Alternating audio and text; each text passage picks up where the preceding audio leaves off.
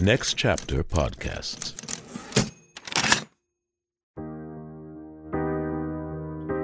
Hi, I'm Michael Goodfriend. I'm the executive producer of In the Cards, and I have real royalty with me right now. An extraordinary actor, Chukwudi Iwuji, who gives us the voice of Professor Peter Towers. He has been in many, many films and television series. He is in the Marvel Universe. He has performed with extraordinary actors both on stage and in film and on HBO Max. But most importantly, he gives us the voice of Professor Peter Towers. His name is Chukwudi Iwuji. Chukwudi, welcome to the bonus content series for In the Cards. Thank you so much for having me. This is fun. Greetings it's... from London, by the way. You know.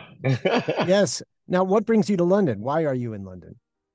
Oh, I'm uh, I'm here with um, spending some time with my family and also working on a project which I have to be kind of secretive about and stuff. Um, mm. uh, that's filming in uh, London, uh, Budapest, and Croatia. So it's a long. Uh, I don't know whether I need to be secretive. Yeah, I think I do. You know, all these NDAs very very different from our podcast basically yes so, I, I, should yeah. say i should say so i feel like i have to be very you know i have to get very prim and proper to to do this interview because eh, you know you you work in such such high high levels um and uh you have i say your royalty because you got your start as an actor at a royal place the royal shakespeare company in yeah. england can you tell yes. us how you how you got there? It was always a dream because for me, a lot of the actors I admired had come through the RSC, as we call it.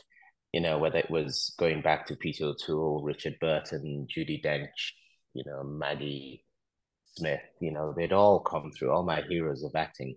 So when I was studying in the States in drama school, I mean, the conversation we would have was we would watch those videos of uh, speaking Shakespeare and stuff, led by John Barton or Cicely Berry, those videos we would study with, was that one day, you know, just like Patrick Stewart and Ian McKellen on those videos, uh, I'm going to join the RSC, even if it takes 10 years knocking on their door, as it happened for me.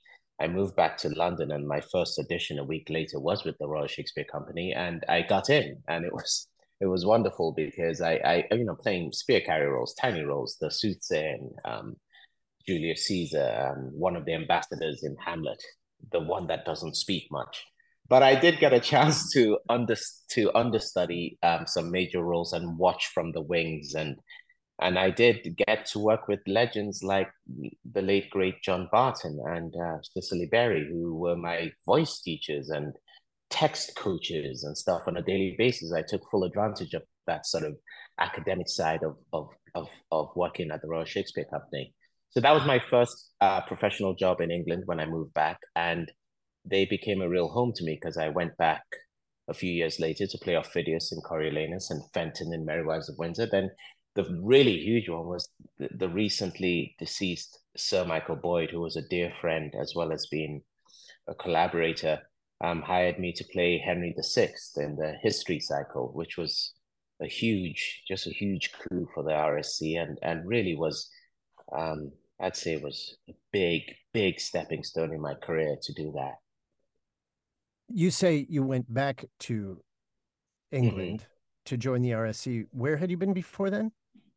I studied undergrad at uh, Yale University. So I did economics there, of all things. And while I was there, I uh, did a couple of plays. And, you know, one of the plays I did, the head of undergrad drama at Yale, saw me. It was a production of uh, Becket, you know, and I was playing Becket, and um, he offered me a, a, a, full scholarship to the uh, University of uh, Wisconsin Milwaukee Conservatory, the professional theater training program in, um, in Milwaukee. He offered me a scholarship because he was about to become artistic director of the program, and I studied there for three years, and um, you know, worked in the area while I was studying. I was very lucky to get a lot of professional experience while I was in those three years, and one of which was with the American Players Theater in Spring Green, Wisconsin, which is huge. I mean, they they really nurtured me also. Before the RSC, I would say my nurturing with classics came working with those guys, the Jimmy DeVitas and Jonathan Smoots, and you know, just you know, just amazing performers out there. And then I, my I have I to interject here because my wife is there right now doing a one woman oh show my. at American Players. Oh Theater. my god! So Brenda Shout at the time, APT people. That's Brenda where I grew up. at the time I... was. Oh my god! I I would Spring Green. It was such a big coup yeah. for my drama school because every actor in my drama school was hoping they would come and take them there after they graduated to get the experience. I was lucky enough after my they came to uh, David Frank who oh, was sure. the artistic director at the time, David, he came to do, he would always come do workshops and work with the students. And it was my second year, and he came to do a workshop and liked what I did. And that summer, after my second year, they hired me, which was a real coup because that never happened. And they hired me to, and I believe I did Albany and King Lear and Don Pedro in Much Ado About Nothing. And then the wow. summer after I graduated, I went back and played Florizel in The Winter's Tale and um, Hippolytus in Phaedra, back when I was a leading man. Um, so like, I have to tell my parents you know? because they go to see all of APT's plays. You know, I grew up six miles from that theater. That's where wow. I got I wow. got my start in this in this whole uh, you know world.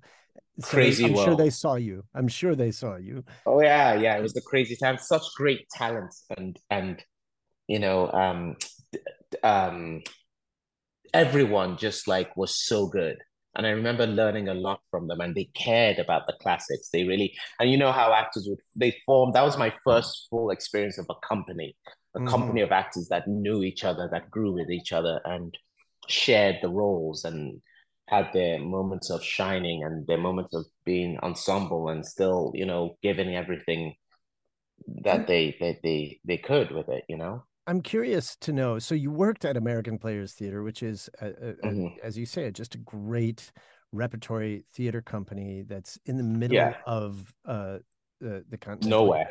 in Wisconsin, right? Yeah, people drive from all over. There's literally nothing around there. I mean, well, there is. There's yeah. incredible natural beauty, but the beauty and the shed. The shed. Oh, Remember the shed?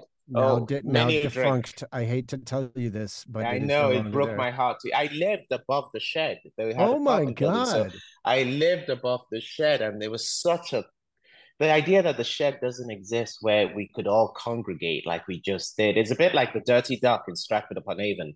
This yeah. one place that's traditionally or belongs Martino's to the actors. At, uh, Oregon Shakespeare Festival was Martino's. Right. There is another place now called the Slow Poke that Michael Bro started. Michael Bro, one of the um, uh, that works at APT all the time, and and so all that's right, the new cool. hangout. That's where everybody. All right. Okay. to be fair, the shed always looked like it was on the edge of something not quite right.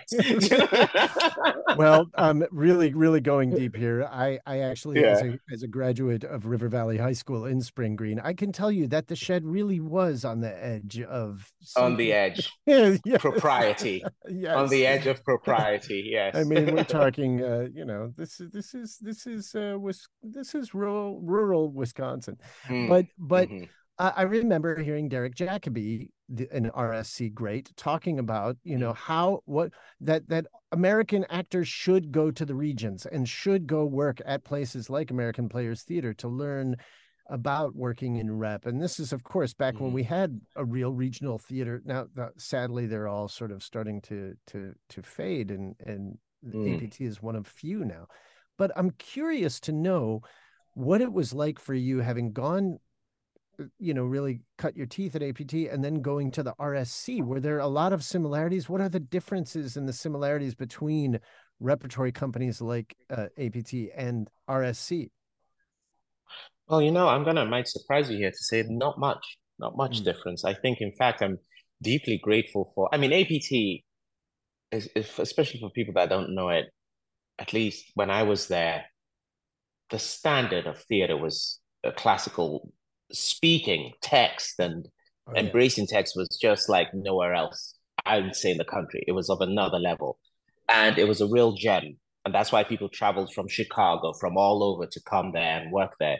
So I would say that APT is a big reason why I was able to make that transition into the RSC. I remember the late great Stephen Pimlott, the first director that I I had a meeting with at the RSC that fateful week when I arrived back in London just saying to me, I just love the way you, the muscularity of how you're using the language.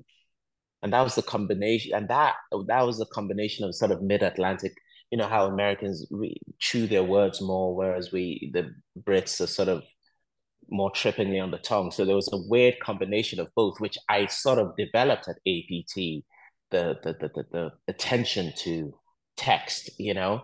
So I would say that it wasn't that different. I mean, the difference was that suddenly those legends of the game were suddenly in the rehearsal rooms with me and stuff like that. And we know that suddenly, you know, the the badge is more internationally known. And I did get to work with, like I said, Cicely Berry and John Barton, and then the directors that were there, like Stephen Pimlott and Edward Hall and and so forth, and later Sir Michael Boyd. But really, I'm happy to say that APT was a big part. I think without APT, I'm not sure I would have got into the RSC so quickly.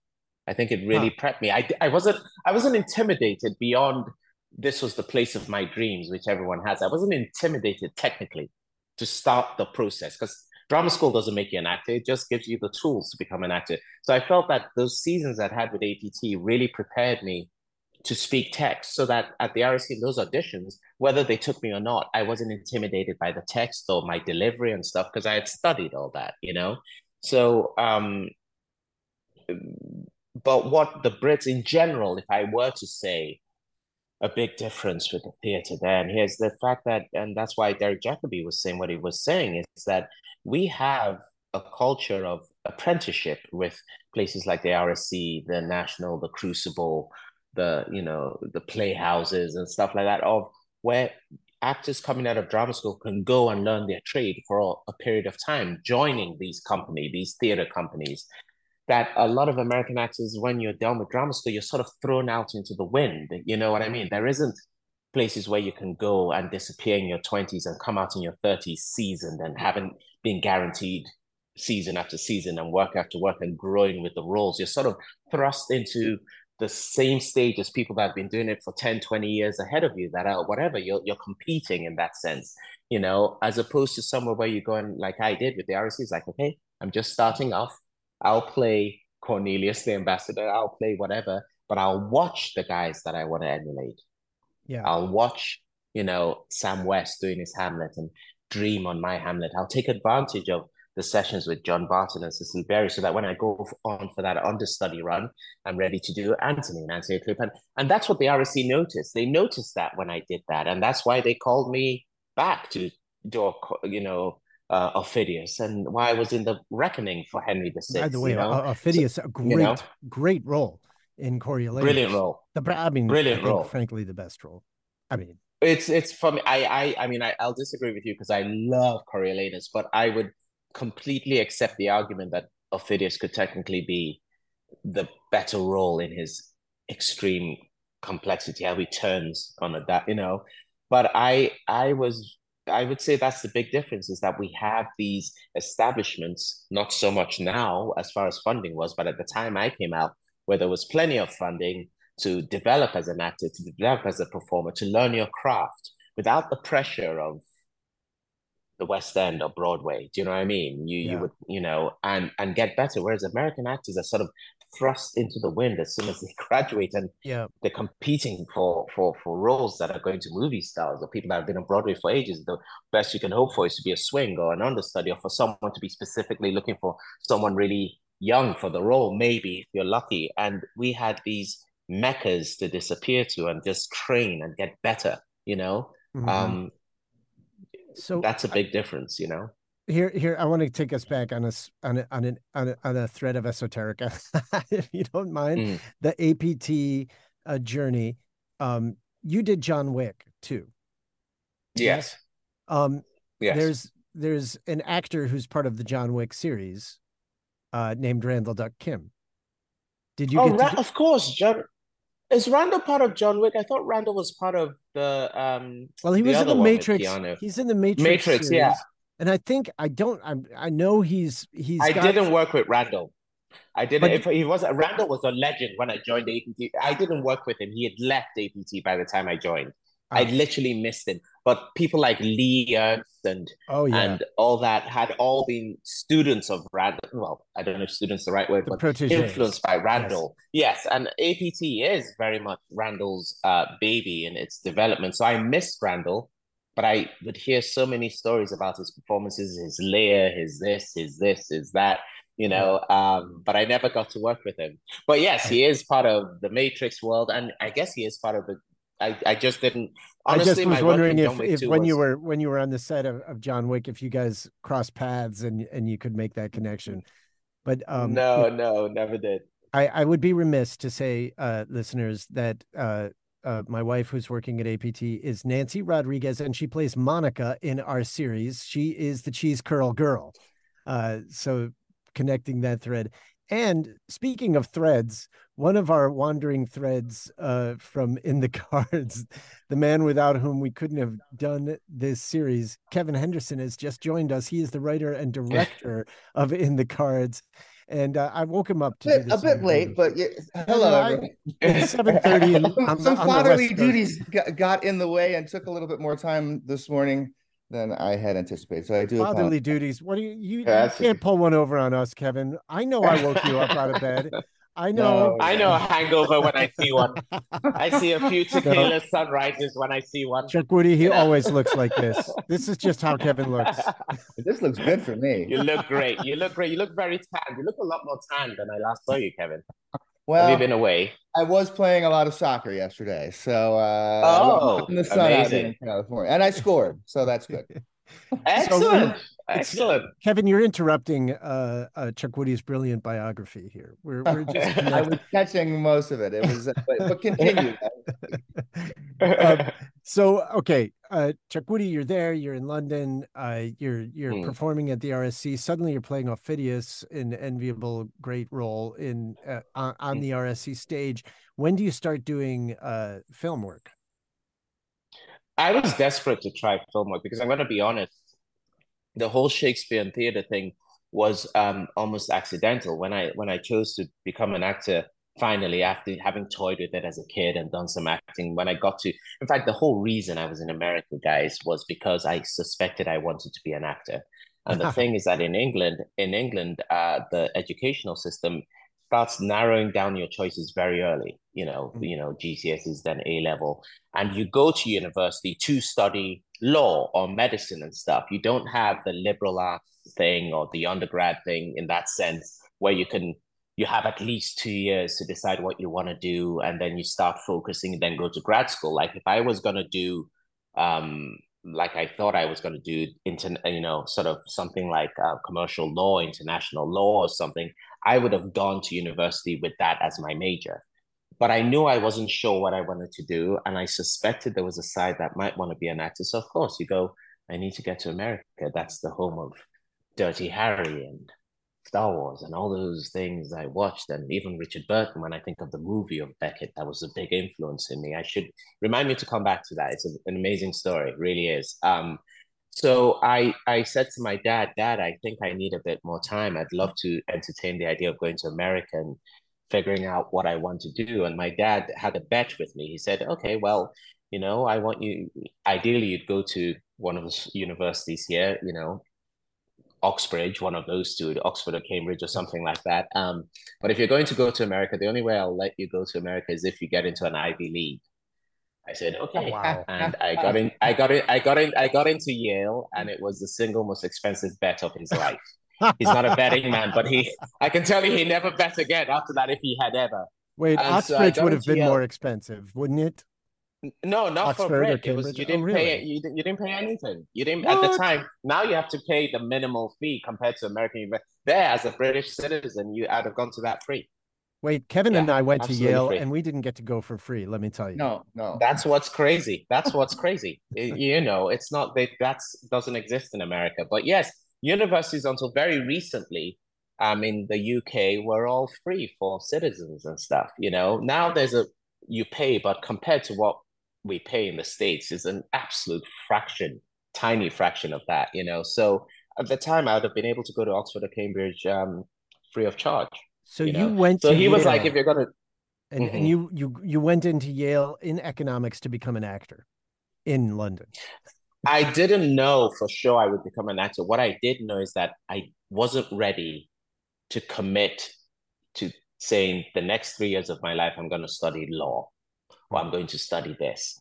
I did know that I would have two years to maybe try a couple of plays, maybe try some, do my economics course, do my whatever, and just figure it out. I just needed time.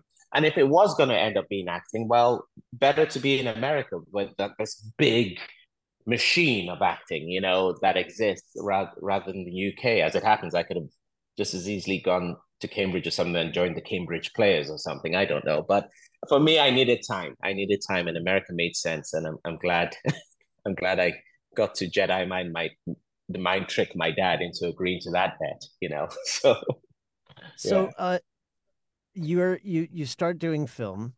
Uh, mm-hmm. what was what was your first? Well, film was was very so yeah to go back to how i started this is so while at yale i got into theater you know they do the plays and stuff then you go to drama school and they train you classically there wasn't really any sort of training for camera acting in my drama school at all, at all and it turns out that i have an affinity for classical work certainly shakespeare and i enjoy it and the american players theater hire me and i'm doing more shakespeare then i go to london and my first gig is with the RSC, and then they know you for then I go to the National and work with Sir Peter Hall, and I do the Bacchae there, and then the RSC bring me back for Aufidius, and then I go back for it's all classical work. Then I found myself in theater, and you know, great directors like Sir Richard Eyre and stuff offer me. You know, you're you're you're in theater. I'm looking at the time for film and TV, but at the time, guys, the world of streaming has changed the landscape of, of television and film so drastically. And certainly the world of opening it up to people with my skin tone has really changed in the last, you know, 10, 11 years because I know that the reason I moved to America again, having come back to England, and I moved to America in 2012, November, back to New York. I was doing a production of Richard III that Sam Mendes had directed, and we toured around the world with. And uh, we our last stop was New York, and it was hugely successful. I was playing Buckingham, and uh, I remember having a conversation with my agent at the time, saying, "I think it's time. It's time. If I'm gonna get it, if I'm ever gonna do film or TV, I need to get out of this theater comfort zone." Because mm-hmm. there's a ceiling. I can see right. the ceiling. I'm one of the lucky ones. I'm one of the fortunate ones, really am in that culture. But I can see this ceiling. And I'm not being honest to myself that this is all I want as an actor.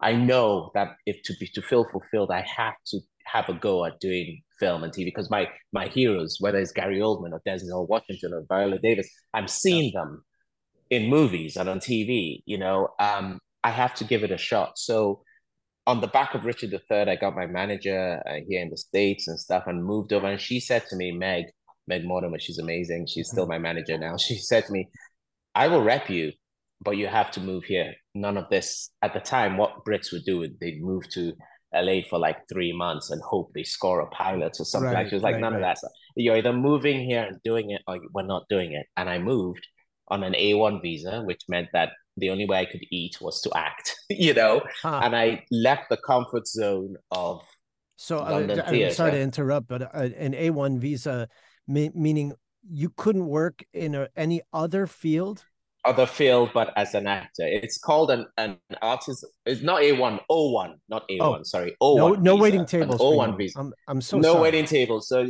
no temping, no waiting tables. Uh, and it's, it's, it's, I had to succeed as an actor basically to, to make it work. And it was a very scary time because, uh, you know, initially I was living off savings and uh, not really knowing if I could I was competing with people who'd been doing the TV and film thing a lot longer, a lot better than I had.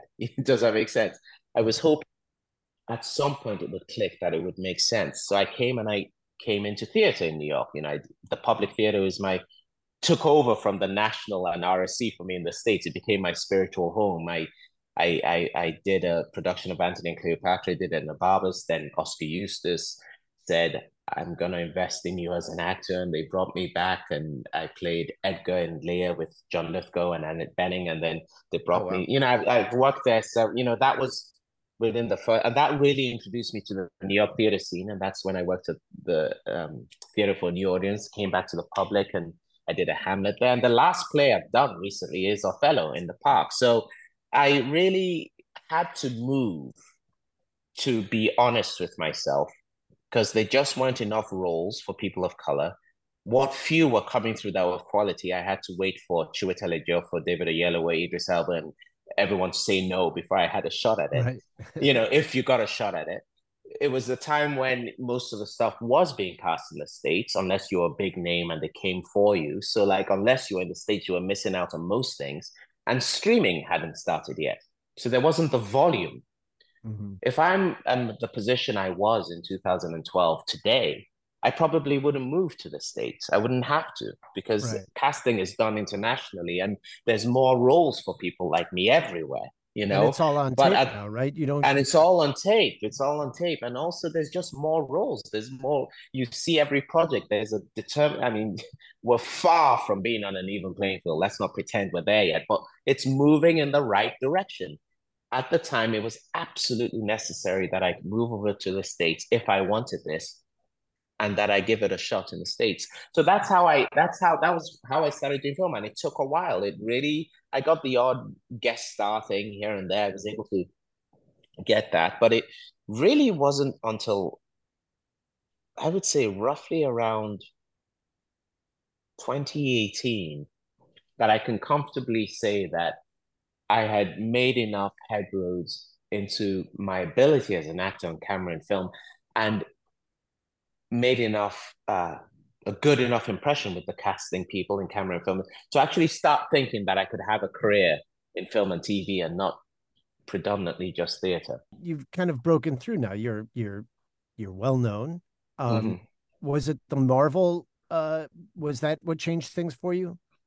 Absolutely, Marvel was a. I'd say what really changed things for me is James Gunn. I mean, so because he he hired me in Peacemaker before Marvel, okay. which was like had its you know exposure, and it was out of Peacemaker while I was working with him that he then hired me for Guardians. But yes, if you're, eh, I guess if you were to divide my life into two parts, there's before James Gunn and after James Gunn. You know, so I would say Marvel is uh, Marvel is as we know. I'm not saying anything new here. Is a big game changer in people's lives and especially playing a villain in Marvel, where whereas they might go for a relative unknown for to be the new spider-man or the new mm-hmm. this when they're looking for a fresh new face to do this usually the villains are the established actors the william hurts and the you know what i mean and stuff that they they bring in to, to you know to to bring that to it so i feel very lucky that james despite having the option of doing that chose to get me still at the time a relative unknown to play a role like that. And that has been very much a game changer, you know. Porn, Satan, drugs, therapy. It's not just the list of what I'm up to this weekend. I'm comedian Kiki Anderson, and those are just a handful of the taboo topics I've poked and prodded at so far on my podcast, Indecent, the show where we peel at the wallpaper of polite society. Each episode digs into the dark underbelly of our culture to dissect the things we aren't allowed to talk about around the dinner table, featuring conversations with comedians, activists, journalists, academics. They all help me figure out the who, what, and why behind what is and isn't acceptable behavior. Indecent with Kiki Anderson, where NSFW meets LMAO. Mwah. Okay, uh, London, and then uh, Yale, and then Milwaukee, and American Players Theater, the RSC, uh, television, well, well, film and streaming stuff, and finally you're ready to do podcasts.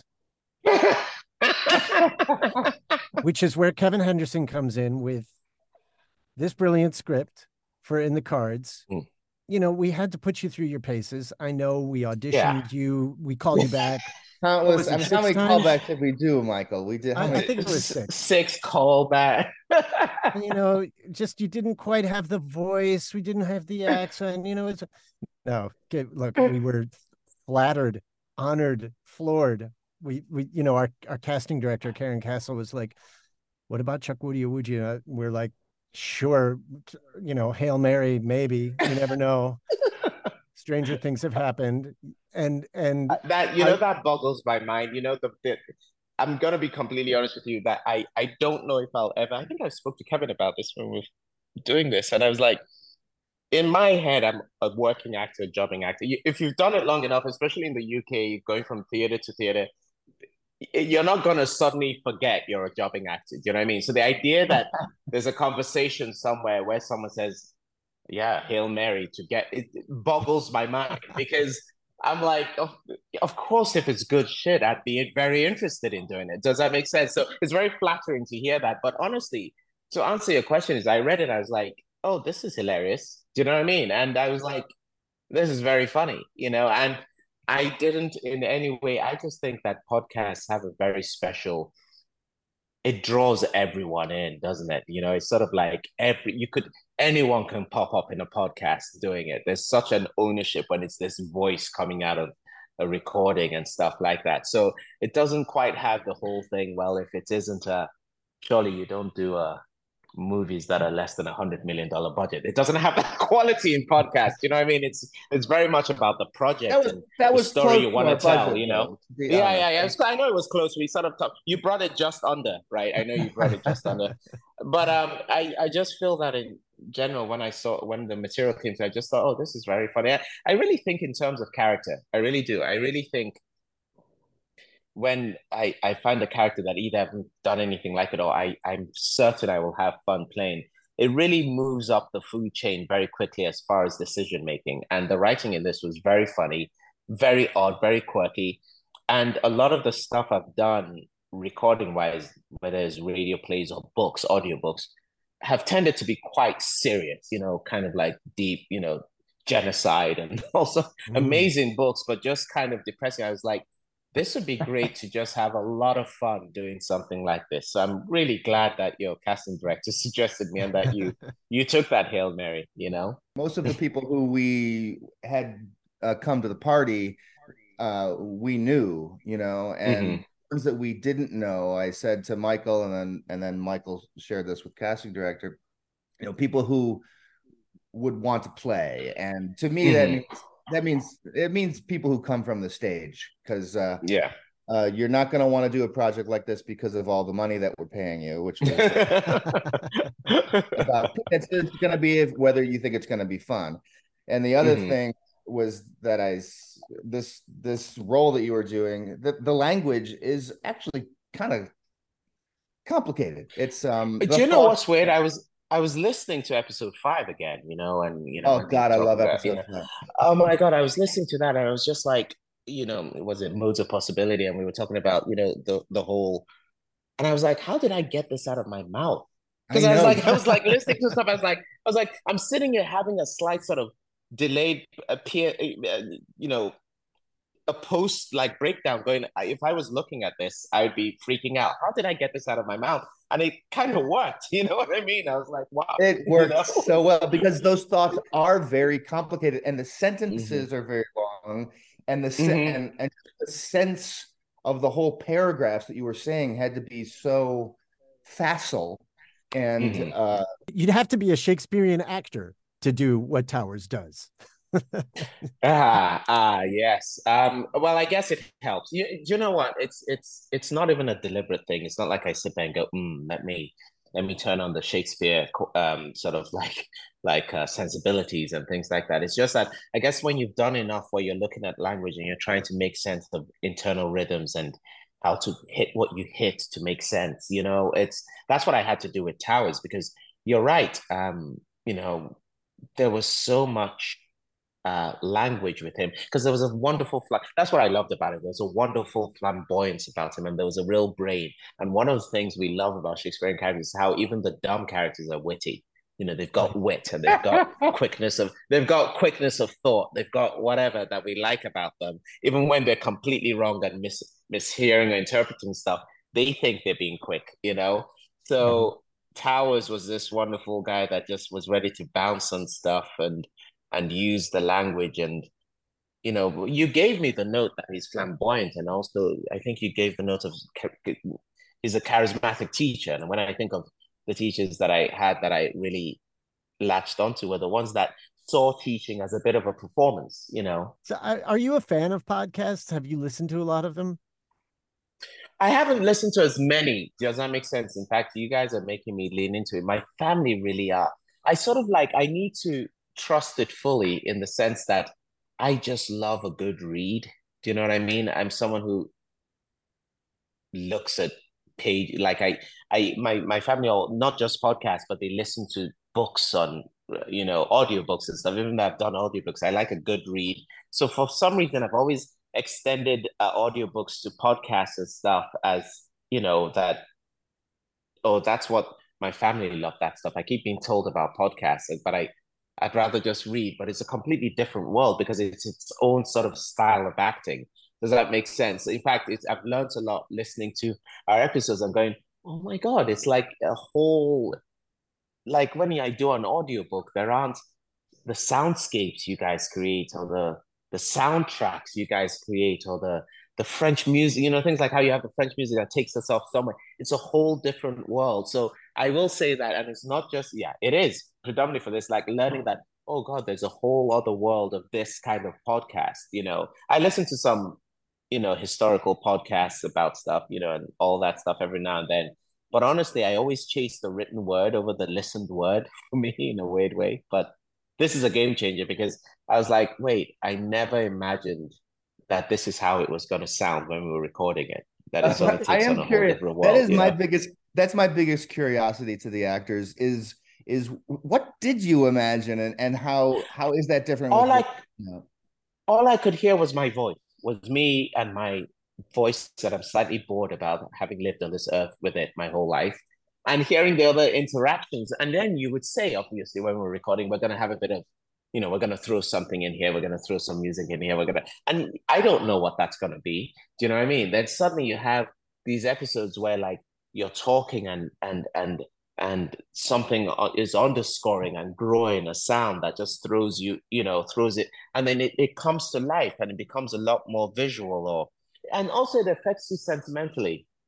Like, you know, there are times when Gil is talking to Nadia and, you know, Connor had, which you, I remember you pushing him to just like, you know, don't don't play at being a loser. Just you're you're going along, and these things these things just keep happening to you. Does that make sense? And there's a simplicity to Connor's delivery, which I love. And then the French music will be playing, and then Nadia is the one that's animated because of him. And there's a wonderful, and it helps to the sort of almost stoic acceptance until he changes his, you know, of and then you feel something extra for this guy in the sense that oh yeah it's, it's all right but you know they, they got the stain off it was a bad place for the stain but they got it you know as opposed to commenting on that's so sad you know and there's something about when the music is playing underneath it and it's like when you watch a movie you know dances with wolves wouldn't be dances with wolves without that score you know, right. with the Buffalo Run. Yeah, the last of the Mohicans, the the whole last sequence where they're running up the hill and the music just starts playing wouldn't be that without that score. And I think that's the equivalent of what's happening as I'm listening to this because you're putting in this whole other character, which is the world that I was trying to imagine, but of course I could never imagine until I hear it. That's what it is, and it, it sort of is a, it fills in the little synapses, the little awkward ways, the awkward moments I feel as an actor, I'm trying to get to beat to beat, and it's just with my voice. And then suddenly you have this other stuff, and you go, "Oh, it's a bit like when you're filming, and they assure you, the director assures you, no, I've got it, I've got what I want. I know you might not feel you've nailed the whole, but I've got, I caught what I want." And then they right. put it in the edit, and they put it in, and they catch it. Does that make sense? This is the equivalent of it, you know? Yeah. Are you able to watch yourself on film? I'm better at it than I was because mainly because I just wasn't very good initially when I started the film, and I could see I could see myself overacting. I could I could see myself mm. overthinking, overacting, whatever. And even though it could fool some people that didn't know me or, or are easily, we have a culture in film and TV. I think in general that we're easily pleased. Actually, you know, we're easily impressed. We we don't demand I don't think we demand as much from our performers on screen as we demand, say, when you go to a live play, you know, the, the demands of it. I, I think there's a sense of, oh, they, they they look the part, they've delivered the part like we expect them to deliver it, because that's how, you know, this procedural has always been. We're not looking for much more. Does that make sense? Yeah. And I think I was able to get away with certain things because I, I I I didn't I didn't make a disaster of it. But when I was watching it, I didn't see myself being particularly believable. So I struggled initially.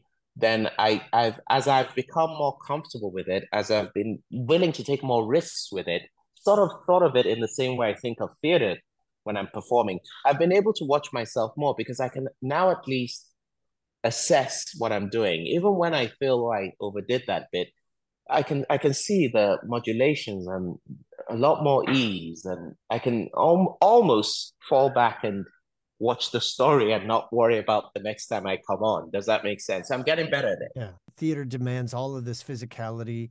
Film, you're saying, is much more subtle, less. Mm. Where does podcast fall in? It it it, it's, it doesn't it demands a specificity in your vocal range and your thinking that's exhausting.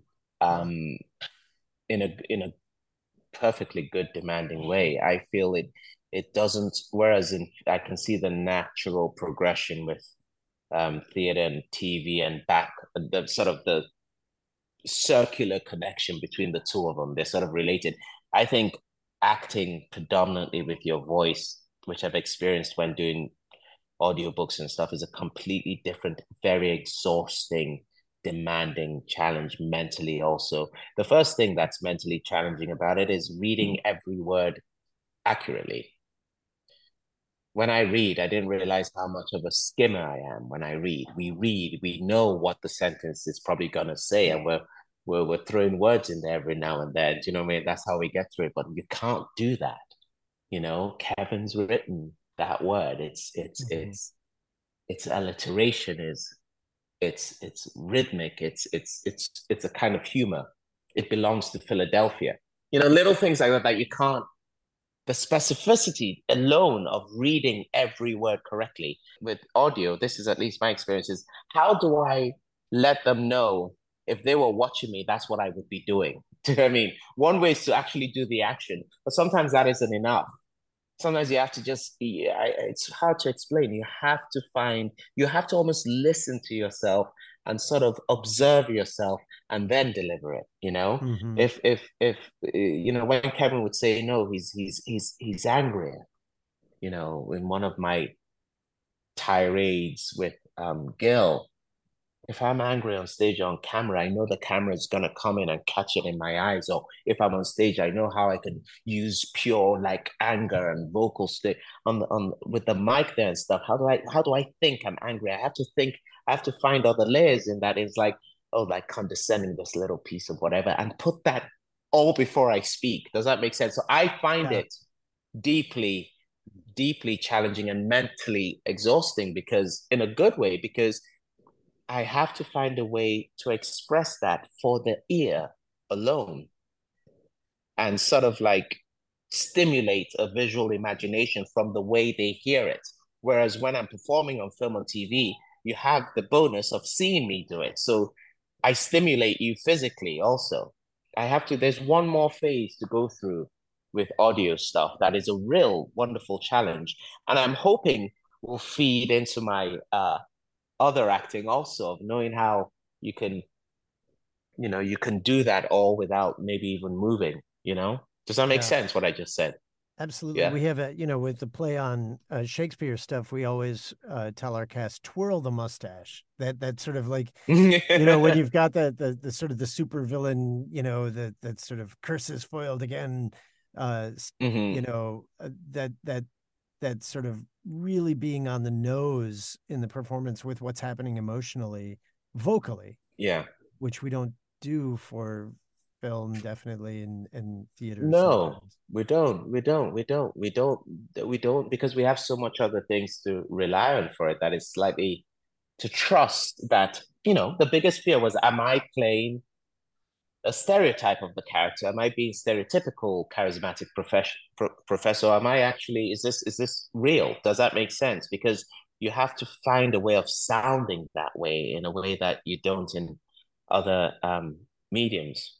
I have another question for you. Um, you said you got to dream your Hamlet when you were hmm. working mm. at RSC. Have you gotten to play Hamlet?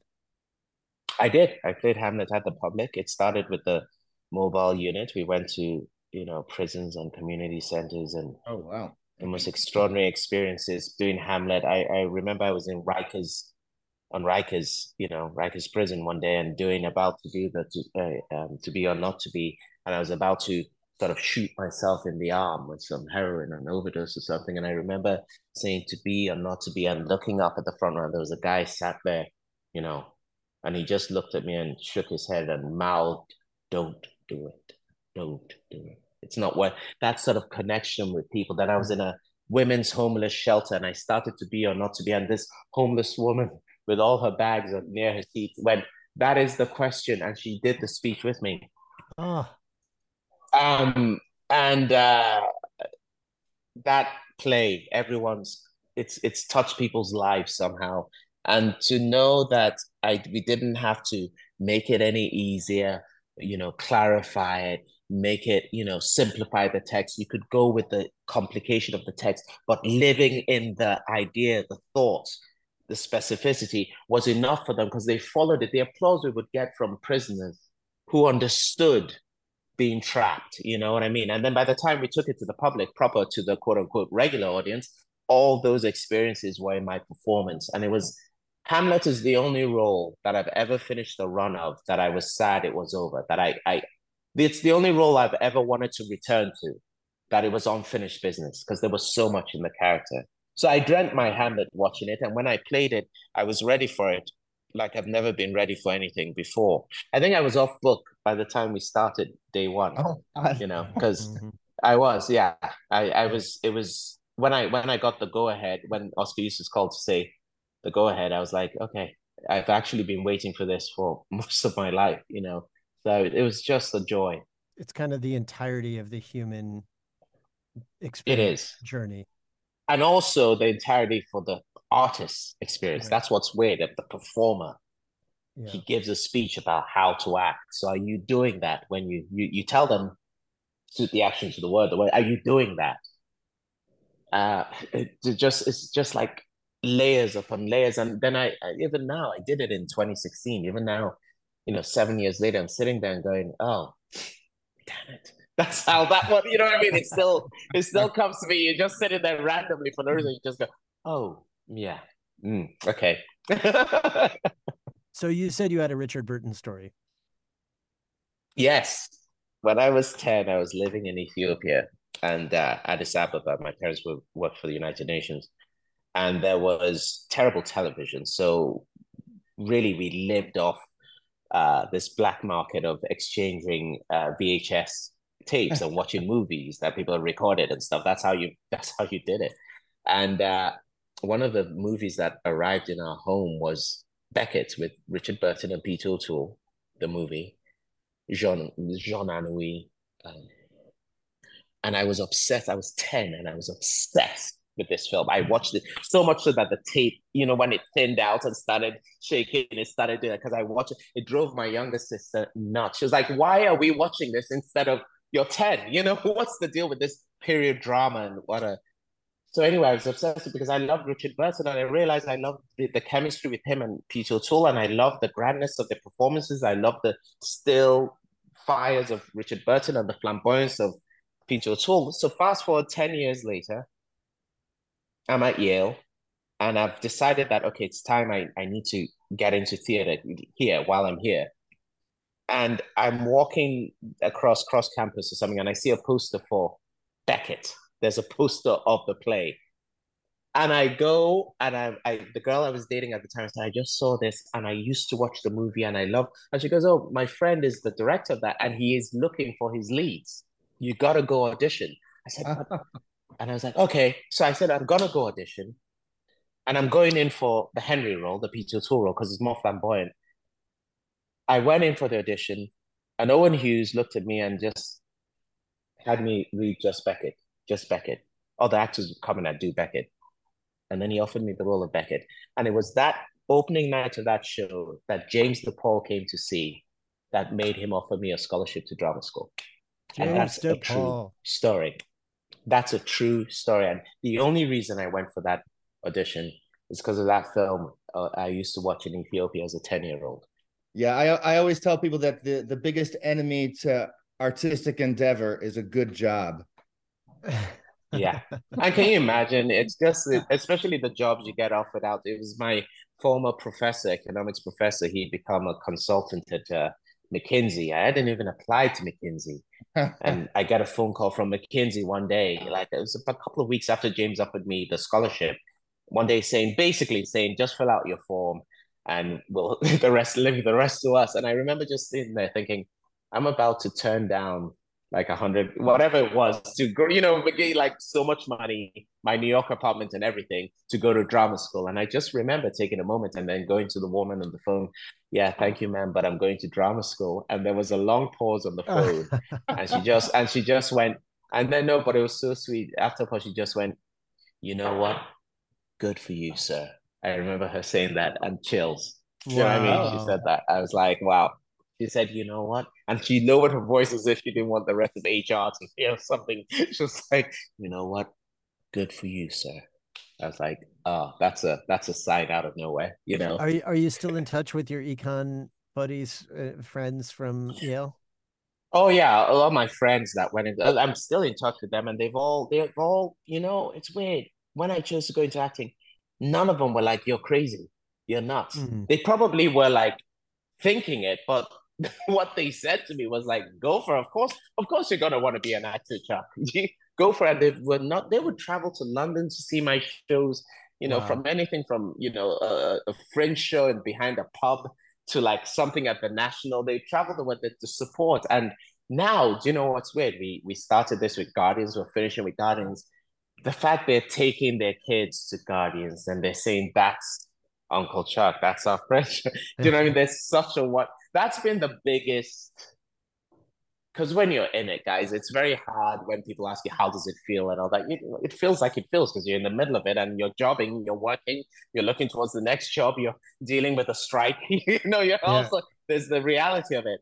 But when it's the others, whether it be my family or my friends, and they talk about their kids going, or they send me a picture of them at the theater in front of a poster with their kids, and uh, then it then it makes sense. Then it makes sense the bigness of it. Other than that, it's it's you're in it. You're too much in it to know it. But it's it's the effect it has on those you love that really is the real litmus test for this for me. This went super Thank long you. and and uh, you gave us so much of your time. But really, I mean, on my end, I, I had such a great time playing. It was a learning curve performance wise for me. And like I said, I, I have a feeling the specifics of that is, is got to bleed into my work in general but it was just such a joy and and never never even hesitate to pick up the phone because i loved working with you guys the whole team you know it was a joy great well you were fantastic and i'm glad the podcast is going down so well that people are loving it five star oh, yeah. reviews everywhere so i'm so so yeah i just so i just read uh, yesterday that. that we're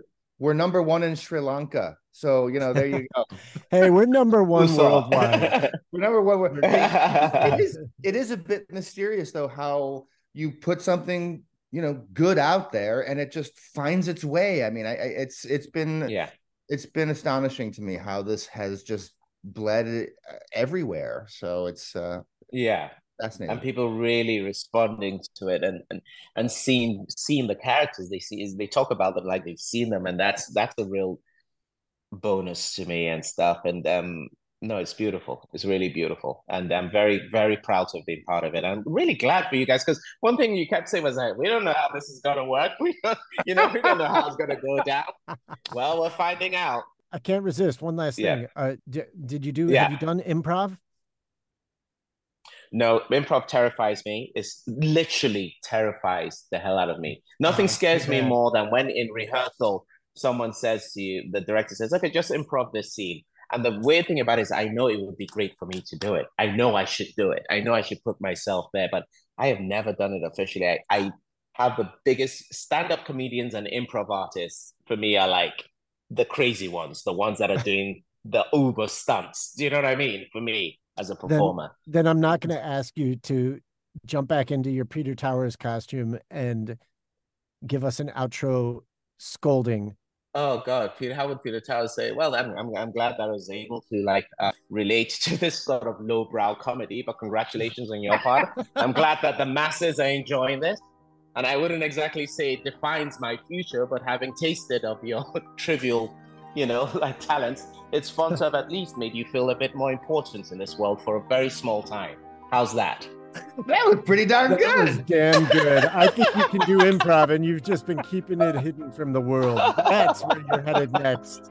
Watch out, Upright Citizens Brigade. Take care, guys. And I'm still looking forward to that drink in New York at some point. oh, Yeah. heck, it's happening. We'll do it. Let's do it. Let's You've been listening to In the Cards bonus content series. You can learn more about In the Cards at Next Chapter Podcast website, ncpodcasts.com. That's N as in next, C as in chapter, podcast with an S at the end.com, where you can find other series like the Play On podcast series and interviews, along with talk podcasts like the 500, Indecent with Kiki Anderson, Beef with Bridget Todd, and a whole lot more. I'd love like to thank Jeremiah Tittle, the founder of Next Chapter Podcast, and our producer, Pete Musto. Our audio engineer, editor, and sound designer is Justin Cortese.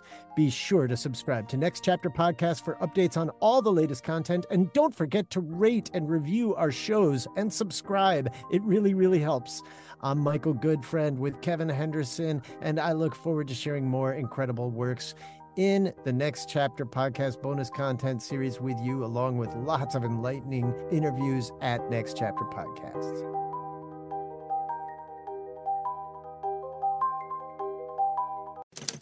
Next Chapter Podcasts.